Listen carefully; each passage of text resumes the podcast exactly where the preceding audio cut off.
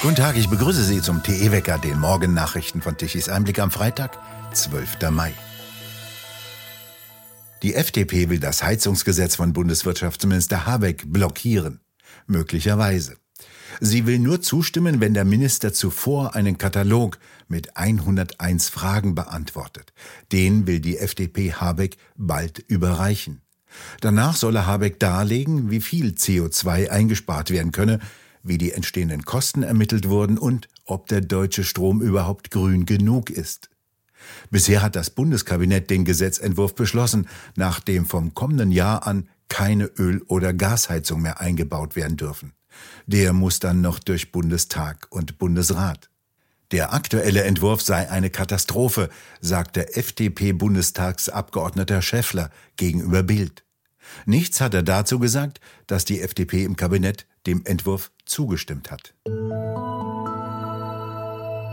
Ab dem kommenden Sonntag will die Deutsche Bahn ihren Fernverkehr einstellen.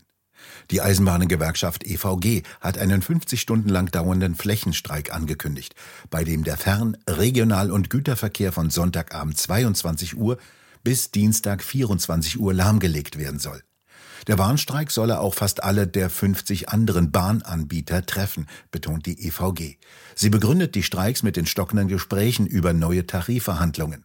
Dies ist bereits der dritte Warnstreik im Bahnsektor in den vergangenen Monaten. Der chinesische Staatskonzern Costco darf jetzt doch im Hamburger Hafen Teile des Containerterminals Tollerort übernehmen. Die Bundesregierung habe eine Minderheitsbeteiligung in Höhe von 24,9 Prozent des chinesischen Unternehmens freigegeben, wie die Hamburger Hafen- und Logistik AG mitteilte. Um diese Beteiligung gab es einen langen Streit, weil das Terminal als kritische Infrastruktur eingestuft wurde. Dies ist ein wichtiger Umschlagplatz für Ladungsströme zwischen Asien und Europa. Das chinesische Unternehmen wollte ursprünglich 35 Prozent an der Betriebsgesellschaft übernehmen. China ist der größte Handelspartner Deutschlands und des Hamburger Hafens. Rund 30 Prozent der Waren, die im Hamburger Hafen umgeschlagen werden, stammen aus dem Handel mit China. Seit heute Mitternacht sind die Grenzen in die Vereinigten Staaten wieder offen. Als Folge dürfte sich die Lage vor allem an der Grenze zwischen den Vereinigten Staaten und Mexiko zuspitzen. Der Grund, der sogenannte Title 42, ist wieder aufgehoben worden. Der wurde vom damaligen US-Präsidenten Trump während der sogenannten Corona-Pandemie eingeführt. In der Folge wurden Tausende von Migranten ausgewiesen. Hunderttausende warten jetzt auf der mexikanischen Seite auf eine Einreisegelegenheit in die USA. Gleichzeitig wurden Truppen an die amerikanisch-mexikanischen Grenzen verlegt. Suse Heger, Tichys Einblick-Korrespondentin in Amerika. Was passiert denn heute? Der sogenannte Title 42 wird aufgehoben. Title 42 wurde von Trump eingeführt äh, während der Corona-Pandemie. Title 42 erlaubt den äh, Grenzbehörden, jeden zurückzuweisen aus gesundheitlichen Gründen. Title 42 hatte zum Beispiel für die deutschen Touristen den Nachteil, dass sie ohne Impfung bis heute Nacht nicht einreisen durften. Für Deutschland wird sich also ändern. Deutsche können wieder einreisen, auch wenn sie nicht geimpft sind.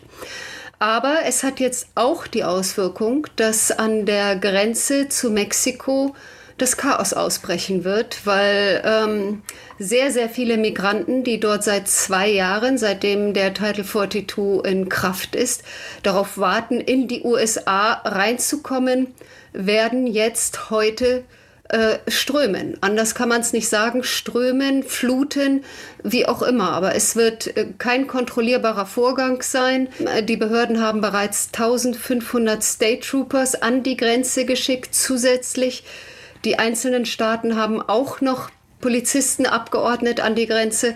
Man rechnet für heute mit dem absoluten Notstand. Besonders dramatisch sieht ja die Lage auch in El Paso aus. Dort liegen ja schon Tausende von Menschen. Wo kommen die denn her und was treibt die nach Amerika? In Brownsville zum Beispiel haben in, den letzten, in der letzten Woche über 1000 Migranten in einem Shelter Unterkunft gesucht pro Tag. Pro Tag. Brownsville ist eine Stadt mit 200.000 Einwohnern.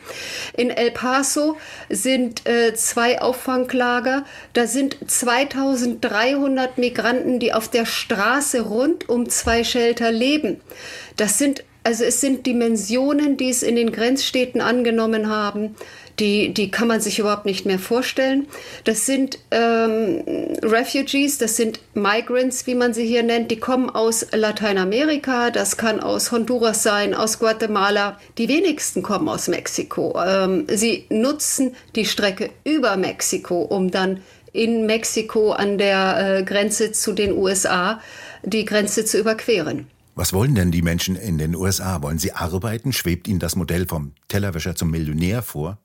Einigen sicher. Ich denke auch mal, dem Großteil schwebt das vor, aber es wurden auch schon 14.000 Drogenhändler ausgefischt, von denen insgesamt 2,8 Millionen Menschen, die bisher unter dem Title 42 an der Grenze zurückgewiesen wurden.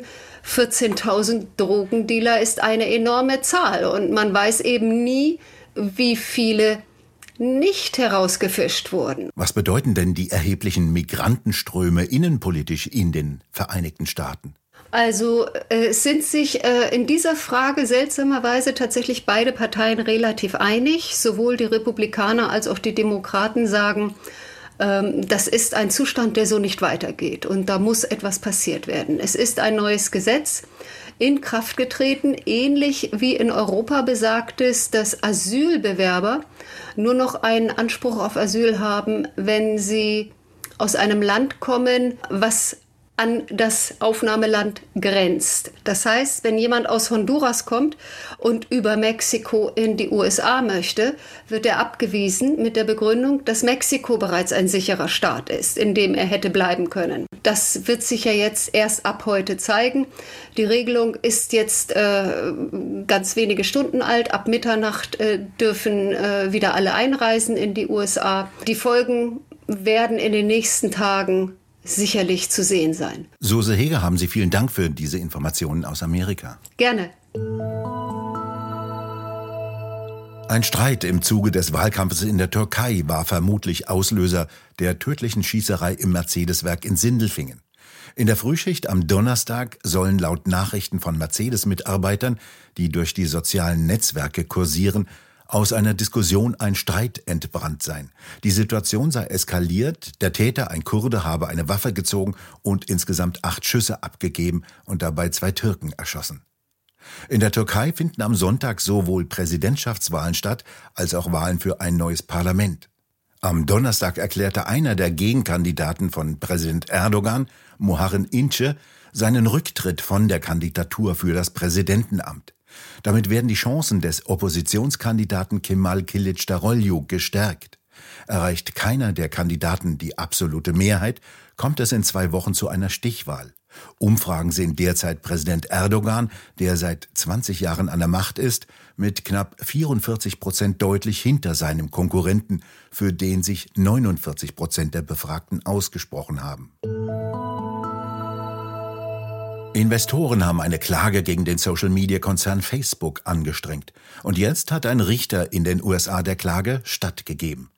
Danach müssen sich Facebook-Gründer Mark Zuckerberg und andere ehemalige Vorstandsmitglieder des Social-Media-Unternehmens vorwerfen lassen, sie hätten bei gravierenden Datenschutzverletzungen ein Auge zugedrückt und unter anderem einer von Donald Trumps Präsidentschaftskampagne beauftragten Firma erlaubt, Daten von Millionen von Nutzern zu sammeln. Die Datenschutzklagen der Investoren standen im Zusammenhang mit einer Rekordstrafe von 5 Milliarden Dollar. Die hat Facebook an die US-Regierung bezahlt. Damit sollte eine Datenschutzuntersuchung beendet werden, die mit einer Enthüllung im Jahre 2018 über die Zusammenarbeit mit Cambridge Analytica, einer von Trump beauftragten Beratungsfirma, zusammenhing. Das Unternehmen Cambridge Analytics hatte unrechtmäßig Daten von Millionen von Facebook-Nutzern von einem Forscher erhalten, der persönliche Daten über eine Quiz-App eines Drittanbieters gesammelt hatte. Diese App sammelte nicht nur die Daten ihrer Nutzer, sondern auch Informationen über deren Freunde. Dies betraf Millionen von Verbrauchern. Aus Gerichtsakten von Investoren geht hervor, dass mindestens 50 Millionen Nutzerkonten unrechtmäßig von Cambridge Analytics erfasst wurden. Facebook-Aktionäre klagen jetzt, dass das Unternehmen die Verstöße duldete, um Milliarden mit Werbung und Datenverkäufen zu verdienen, anstatt Nutzer zu schützen. Dieses völlige Versagen der Unternehmensführung und Leitung habe Facebook der öffentlichen Kontrolle Milliarden von Dollar an verlorenem Marktwert, Millionen von Dollar an vorhersehbaren Geldstrafen und Kosten sowie Untersuchungen durch Regierungen weltweit ausgesetzt, so schreiben die Investoren in den Klageunterlagen. Morgen Abend findet in Lübeck eine Wahlkampfveranstaltung der Grünen zur Kommunalwahl in Schleswig-Holstein statt. Als Zugpferd soll Bundeswirtschaftsminister Robert Habeck auftreten. Ob es sich so anhört wie vor kurzem in Flensburg, als nicht alle so begeistert ihn empfingen. Hallo Flensburg.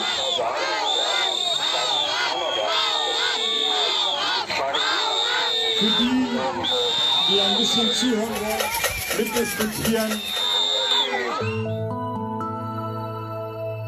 Das Bundeswirtschaftsministerium in den Fängen eines Familienclans. Ist das nur ein Fehlverhalten eines einzelnen Staatssekretärs oder ist es die Spitze eines Eisberges an Verfehlungen und ist dies damit eine Gefahr für die Demokratie und Rechtsstaatlichkeit?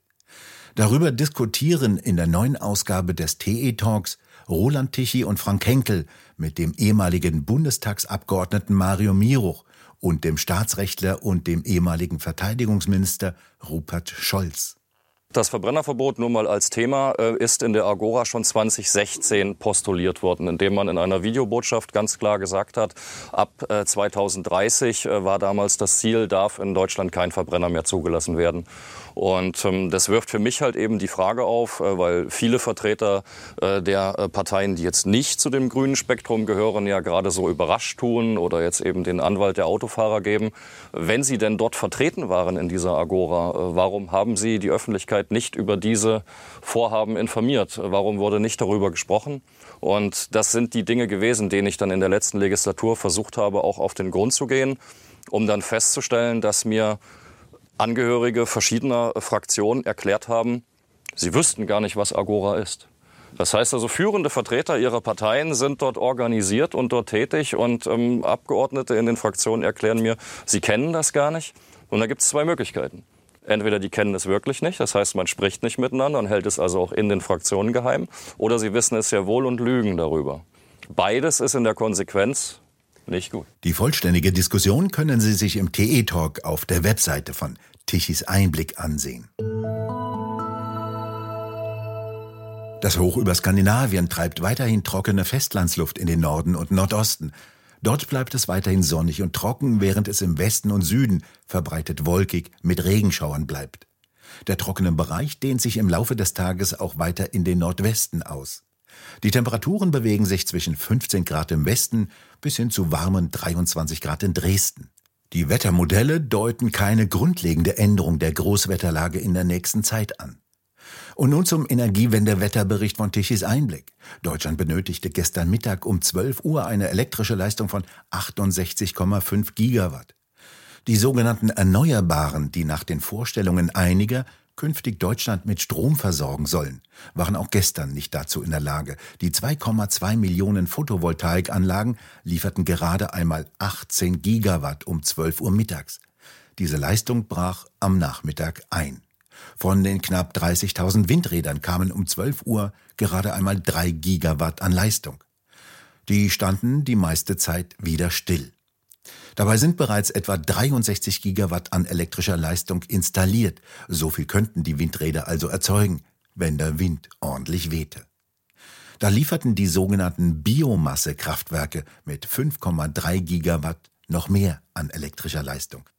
Die verbliebenen konventionellen Kraftwerke retteten noch ein wenig die Bilanz mit knapp 28 Gigawatt Leistung und der gewaltige Rest musste teuer importiert werden.